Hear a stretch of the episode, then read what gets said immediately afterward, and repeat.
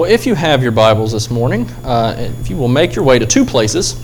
First to Genesis 1, and then stick your finger there. We're going to start in Genesis 1, but stick your finger there. We're going to go all the way over to Isaiah 43. So when you get to Genesis 1, find it, and then turn all the way to Isaiah 43. And while you're doing that, this morning we're actually going to, I'm going to walk through the fourth question. The one that we had on the screen, there's two modes for the New City Catechism. One is called the children's mode, which is just really, it's a simpler mode. It's not, you know, because adults can't learn the, the adult mode. It's just, you know, it's a simpler mode. So my understanding is the plan is to go through this year through the children's mode to learn the simple version, and then next year we'll go even further and learn the, the difficult. I could be wrong on that. I don't know. Paul's not here, so I can say whatever I want, right? So, uh, But the point is, is that what we're going to do today is we're going to walk through the answer for the adult question. We've had them in the bulletin, but again, we don't have one this this uh, this week. So I'll give you the answer. If you want to write it down, that's fine. We're going to walk through each aspect today. So uh, the question again is how and why did God create us? And the answer from the adult version is God created us male and female in His own image to know Him, to love Him, to live with Him, and to glorify Him. And it is right that we all that we who are created by God should live to his glory. So that's what we're going to talk about today. We're going to talk about how and why God created us. Um, so real quick, and I don't think we have all these on the screen. I didn't ask them to put them up there. So just I just want to see. Actually, I don't want them up there because I want to see how much you remember, right, from the last three weeks. So week number one, the question was, what is our only hope in life and death?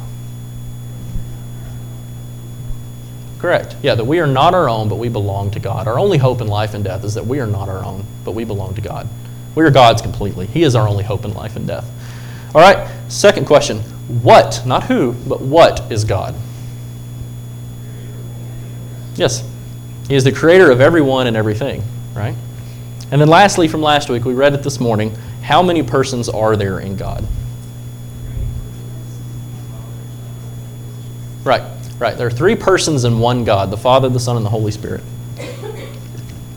And uh, if you remember from Paul's sermon last week, he really broke down what that meant. If you're able to be here on Wednesday night, we went into even further detail about the doctrine of the Trinity, about that God exists. God is one. Deuteronomy 6:4 tells us that our, the Lord our God, the Lord is one. But God does exist and has revealed himself in three separate persons.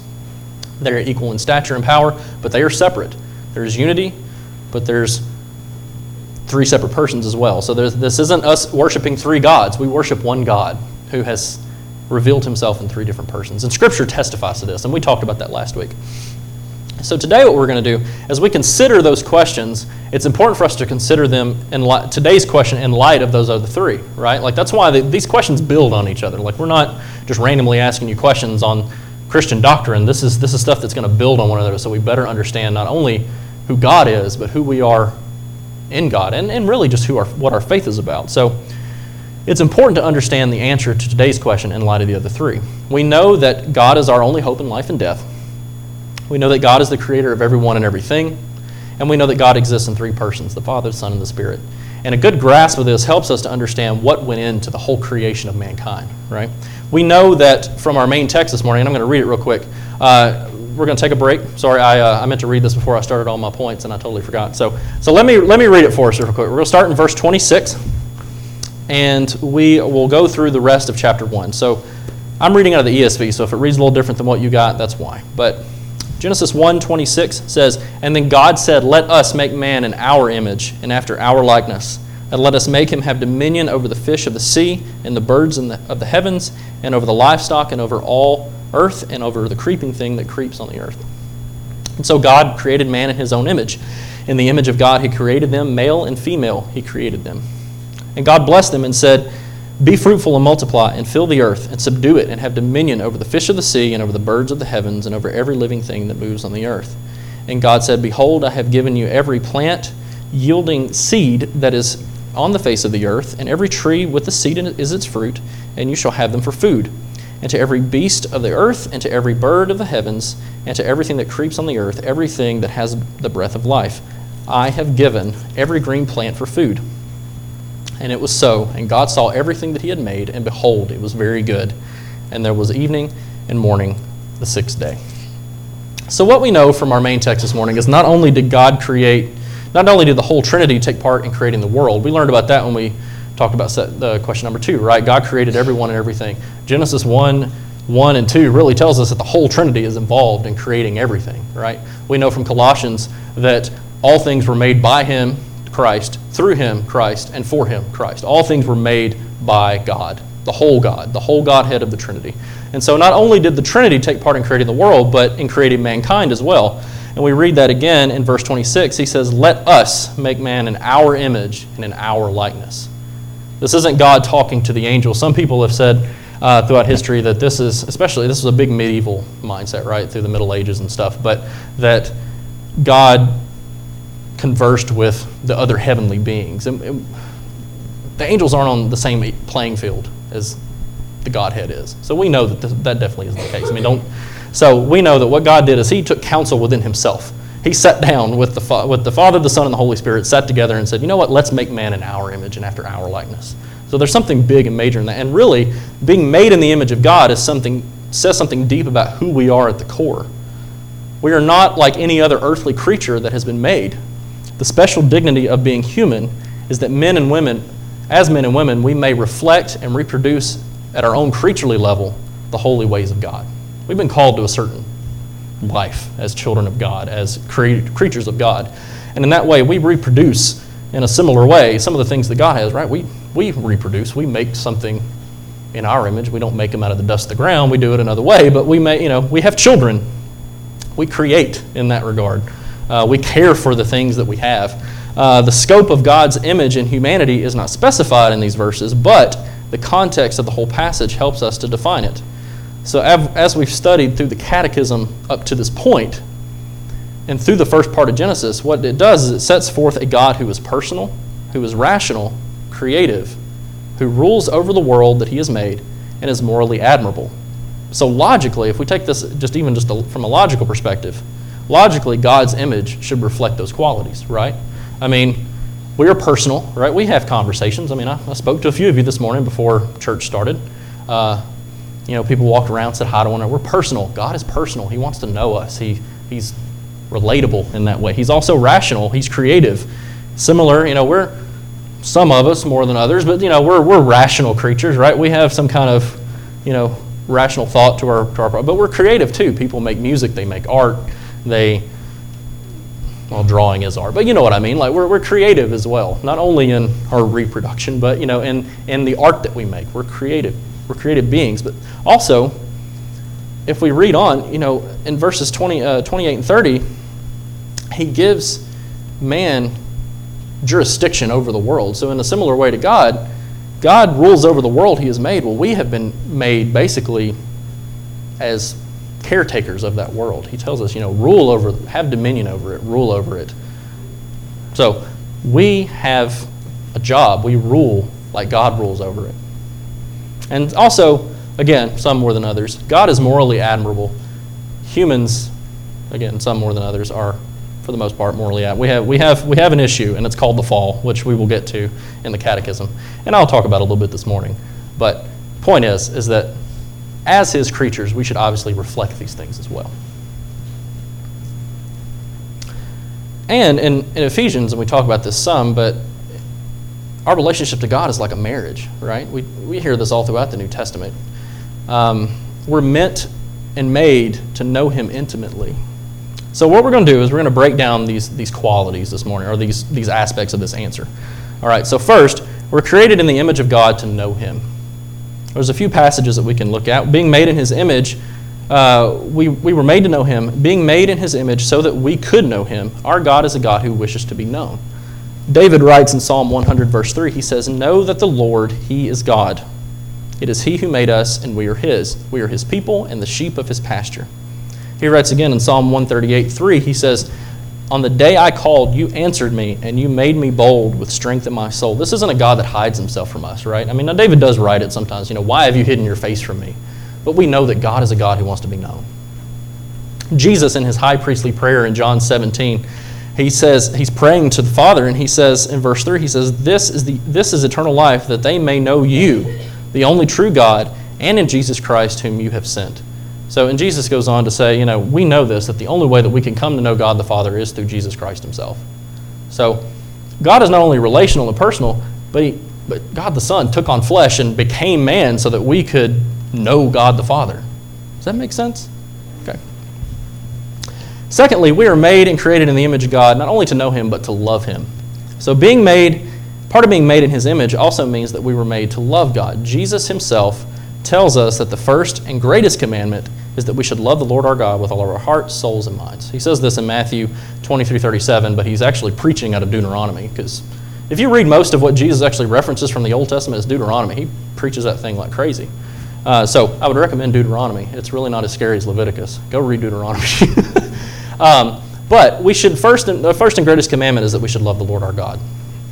Secondly, Jesus also tells us in John 14, 21 that if we love him, we will keep his commandments. So we are to love, if we love Christ, by loving Christ, we keep his commandments. And what's really cool is that he actually goes on and he says that if we love him and keep his commandments, then we will be loved by the Father. So it's not like, and that doesn't mean that this is a works based salvation. It's just the fact that when we love God, we keep his commandments, and he loves us for doing that. It's the same way that, and I'm not a parent, but I would assume that the parents in, these, in this room would say, when your children do what you ask, you're at least a little happier that they do it the first or second time you ask and not, or they do it of their own accord, which is probably rarer than most. I know it was for me when I was a kid.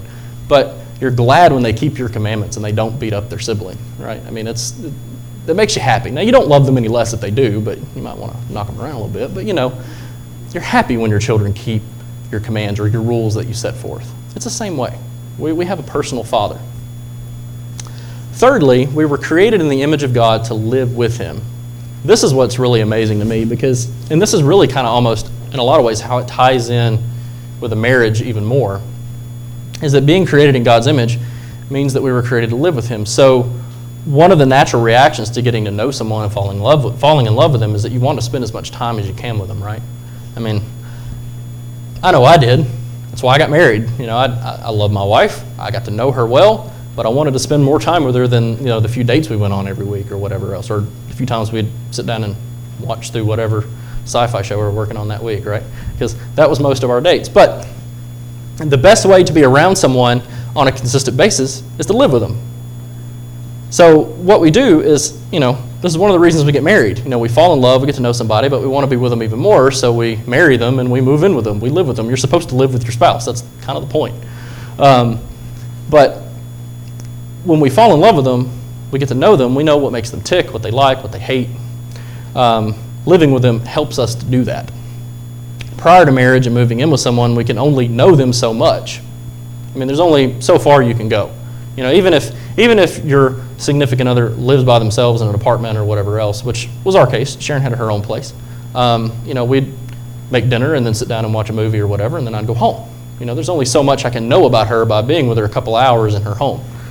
So one of the way, like newly married couples, and if you're married in here, you know those first few years of getting married, you really learn how people are in their comfort zone, right? You learn that they may like get warmer than you do, or they're a little messier than you are, or these are all me, right? I like it. Actually, I like it cooler, but I'm a little messier. But the point is, is that you know you get to know people a little bit more. You get to know who hogs all the covers, which is not me.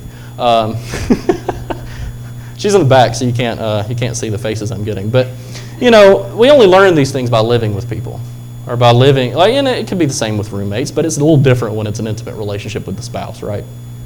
So, kind of in a similar way, though, God made us to live with Him. Maybe He doesn't, you know, maybe we don't share a bed with Him. But, you know, the point is, is that our lives should be so wrapped up in knowing and loving God that we want to share every aspect of our lives with Him. He should be in our homes. Right? This is why, like, I know we haven't done one here, and I've talked to Paul about it, and I, this isn't rag on him, we just forget because you know things go on. But I've been I've had friends that have done house blessings when they moved into a new home. And it's great because what you do is you go through every room of the house and you pray for each room and you pray for the home. And really, what you're doing is you're inviting God to live in your home. Now, you do get together with your family and you study and you pray and you read the scriptures or you bless the food. But even more so than that is you're intentionally making that home a place of refuge to worship and to spend time with the Lord.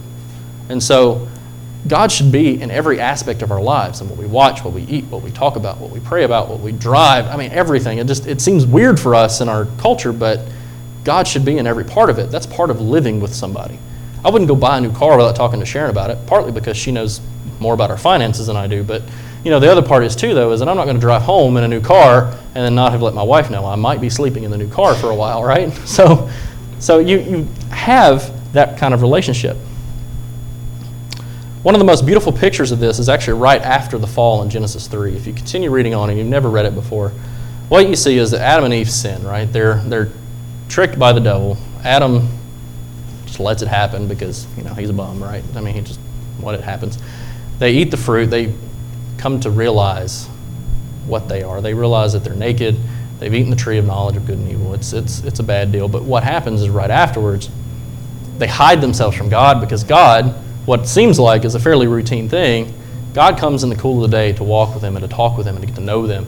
And you kind of get this idea that this isn't an uncommon thing. I mean, God knew it was going to happen. He wasn't surprised. But it's almost like a regularly like a regularly scheduled date almost. You know, I'm going to show up at this time of day. We're going to hang out for a while. One that'd be really cool, by the way, if you could do that now. I mean, you can, but not in that similar way. But, but you get the idea that this was a daily occurrence for Adam and Eve. They'd walk with God, they'd pray with Him, they'd laugh with Him, they'd cut up. You know, they'd, I don't know what they would joke about. You know, maybe they watch the squirrels play because squirrels are funny to watch play, right? Uh, you know, but you get the idea that they do this on occasion because they lived with Him on a regular basis. And we were made to live with God on this kind of intimate level. Fourth aspect of that is to glorify Him. We were created in God's image to glorify Him. And this is where we're actually going to spend the rest of our time this morning. Um, and this is really, honestly, the most important part of why we were created. Um, another catechism that you can work through, once you're done with this especially, is called the Westminster Catechism of Faith. Uh, it's great. It begins with the question it says, What is the chief end of man? To which the answer is to glorify God and, and to enjoy Him forever. That's one of the first questions of that catechism to glorify God and enjoy Him forever. That's what our end is, that's what our whole purpose is. Have you ever asked that question yourself? I mean, I know you, most of us do in our angsty teen years, right? We ask that question of, why, why was I made? What am I here for? What's my purpose? Well, that, here's your purpose, guys. Your purpose is to glorify God with all of your life, right? With all your scars, your disabilities, your issues, your nuances, your likes, your dislikes, your gifts, your abilities, your skills, your knowledge, everything, every single aspect of our lives is meant to glorify God. If you are a child of God, if you call Christ your Savior and Lord, your chief end is to glorify God and enjoy Him. That's what your whole purpose is. Now, it builds off of that, right? Like some of us are called to be pastors and teachers, some of us are called to be plumbers and garbage men, some of us are called to be financial advisors. We have different callings and vocations in life. But your chief end, the main thing, the whole point of you being here is not your job, it's to glorify the Lord God. And that's what, that's what this whole point of this question is about, right? That's why we were created. So let's look at it a little quick. A little quick. If you've got your finger in Isaiah 43, we're going to read the first seven verses, and we're just going to look at this. And really, what it does is this helps us to understand our purpose in glorifying God he writes, But now thus says the Lord who created you, O Jacob, he who formed you, O Israel, fear not, for I have redeemed you. I have called you by name, and you are mine. When you pass through the waters, I will be with you, and through the rivers, they shall not overwhelm you. When you walk through fire, you shall not be burned, and I and the flame shall not consume you. For I am the Lord your God, the Holy One of Israel, your Savior. I give Egypt as your ransom, Cush and, and Seba in exchange for you, because you are precious in my eyes and honored, and I love you. I give men in return for you, peoples in exchange for your life. Fear not, for I am with you. I will be your offspring in the east, and from the west I will gather you up. And I will say to the north, Give up, and to the south, Do not withhold, bringing my sons from afar and my daughters from the end of the earth. Everyone who is called by my name, whom I created for my glory, and whom I formed and made. So the whole purpose here is that this is the promise that God obviously gives to Israel, but He gives to us as well, right? Because we are part of the new Israel in the, in the, as the church. So He created us for His glory. This is scriptural testimony to the fact that He created us for His glory. Paul even tells us in 1 Corinthians 10:31, he says, "Whether we eat or drink, whatever we do, do it all for the glory of God. Everything we do should be for the glory of God. We were made for His glory, so do everything for His glory." Not sin, obviously. You're not going to be glorifying God if you're you know, doing something sinful. Because we shouldn't sin that grace may abound, right? We talked about that a little bit in Sunday school this morning. Point is, is we were made for the glory of God. And let that be what you rest in as much as anything else. Why am I here? Why, why are things so messed up and crazy? Why can I not move to the career I want? Because, well, you know what? Right now, you're made for the glory of God. That's what you've always been made for. Hold on to that and continue moving forward. So, what does it mean to glorify God? You know, as I was prepping for this morning, I, I, did a little reading, and actually, one of the commentaries, and this doesn't really come from that, but one of the commentaries on the app is from Pastor John Piper. For those that don't know him, he's a pastor of, I think it's Bethlehem Baptist Church. Um, it's not in Chicago, I forget where he's at. But he's, he's a pretty big name. If you know, he's, got, he's got quite a few books. He's been a pastor for a while.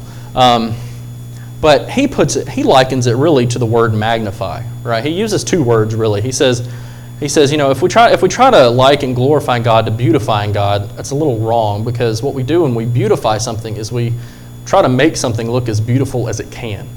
But the point behind that is that or the reason that's wrong is that we can't make God look beautiful because he is beautiful, right? So when we try to beautify God, this isn't something for him, this is really for us. So magnify is a little bit different, and he uses it really in two ways. He says, he has to clarify it. He says, you know, and how we magnify an object. You know, if, you're, if you've ever, whether you've been in a chemistry class or you work in a lab, you've probably used a microscope at least once in your life or a magnifying glass to make something bigger, right?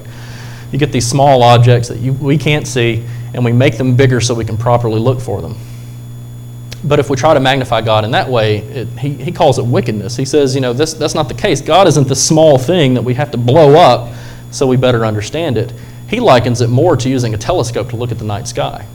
He says, he says we, we see something so unimaginably great that we want to look at it as it really is. So that's why we use the telescope, right? You go out at, at, night, you try to get away from light pollution from cities or whatever else, and you look at the planets or you look at you look at the stars, you look at the moon, and you see it for what it really is. This isn't blowing up something small, this is making something giant to a point where we can understand its magnificence.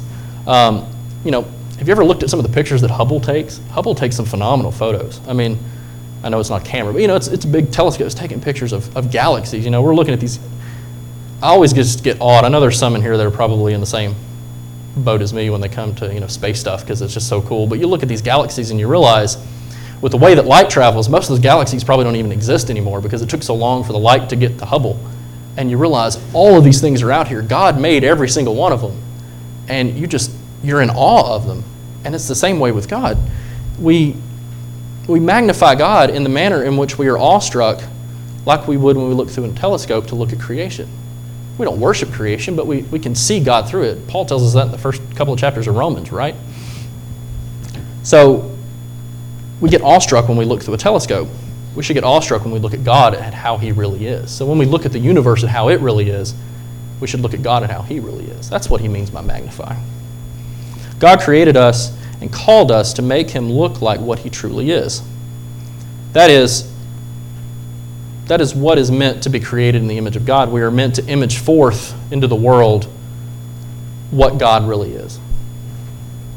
God created us for this to live our lives in a way that makes him look more like the greatness and the beauty and the infinite worth that he really is. So this isn't these aren't aspects that we're giving to God. We're not giving him beauty and worth, but we're imaging forth it to the world. We're showing the world that our God is a God that has these aspects. Does that make sense?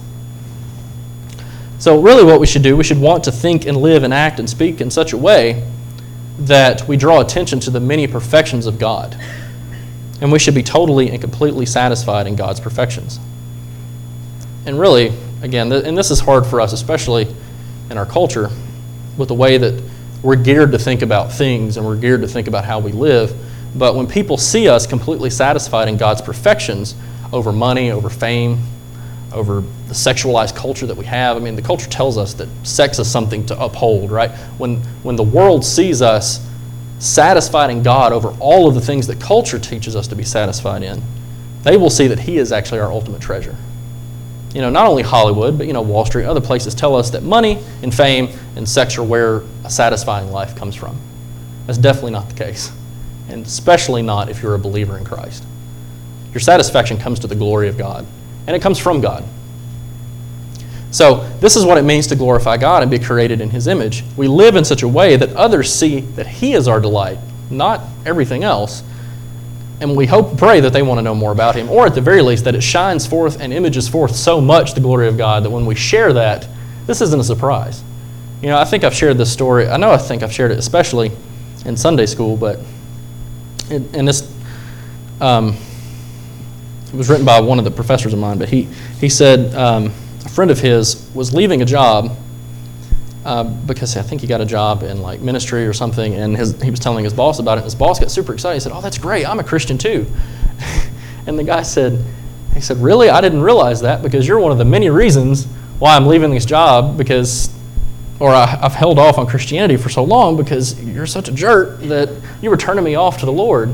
The point is, is that guy wasn't living to the glory of God to the point that his support, you know, his support, his employee knew that he was a Christian. So when you start sharing Christ with others, they need to know that you are obviously a Christian even beforehand. Don't don't be out doing crazy stuff and then be like, oh, you know what? I love Jesus. Man, I just saw you doing X, Y, and Z. I'm not going to list anything, right? Don't get any ideas, right? But I'm not going to list anything. But the point is, is that we can't worship God on Sundays and expect to go out and, and evangelize Monday through Saturday, but also spend that same time beating people up, living a life that is, uh, you know, I'm, again, I'm not trying to list anything out because there's so many things, right? But the point is, is we can't evangelize and sin at the same time and expect for there to be fruit from that. So, lastly, real quick, what's the application? Um, I know I kind of blew through this, and, and if you know, you know, I know this is a little different for sermon times and stuff, but if you have any questions, what I'll do when I'm done is just pause for a moment and we'll talk about it real quick. But, um, or we can talk about it afterwards after we pray. But just a real quick application. So, how do we do that? How do we glorify God? Well, obviously, the place that we glorify God the most is clearly shown in the gospel of Christ, right? So Paul writes in 2 Corinthians 4 4, he says, The God of this world, Satan, has blinded the minds of unbelievers to keep them from seeing the light of the gospel of the glory of Christ. So when we're out sharing the gospel, the first obvious thing to tell, to tell people, especially when you're, when you're uh, sharing with somebody who has no clue, if they don't believe automatically, that's not your fault, man. That's honestly, that's Satan blinding the minds of people that don't know the gospel. Um, and really, it's not your job to convert folks. It's your job to share the gospel, live a life that glorifies God, and to let God bear that fruit in that sharing the gospel. So share it with your friends. Talk to them about Jesus. Read scripture with them if they'll let you do it. I mean, it's becoming more and more hostile to do that, but do it anyway. You know, if, if they'll let you do it. But your job is to share Christ, not not to make converts. We're to make disciples and to share Christ. Um, so we live to glorify God by speaking and sharing the gospel of Christ. We look to Jesus and we share Jesus. The best way to do this is to know God, to love God, and to live with God, right? We glorify God by these other aspects to this answer. So we were created in the image of God to know Him, to love Him, and to live with Him, and to His glory. We look to Jesus and we point others to Him. In doing so, we are being shaped more and more into His image. So as we do this, this is part of our sanctification, right? We, we grow in the grace and knowledge of our Lord Jesus Christ. We grow as we live with Him, we love Him, we know Him, we share Him with others, and we live for His glory. That's how we do that. Let me close in prayer and then we will be dismissed. Father, we thank you for this day. We thank you for your word. We thank you for time in it. Lord, we thank you, God, that we were created to glorify you, that we were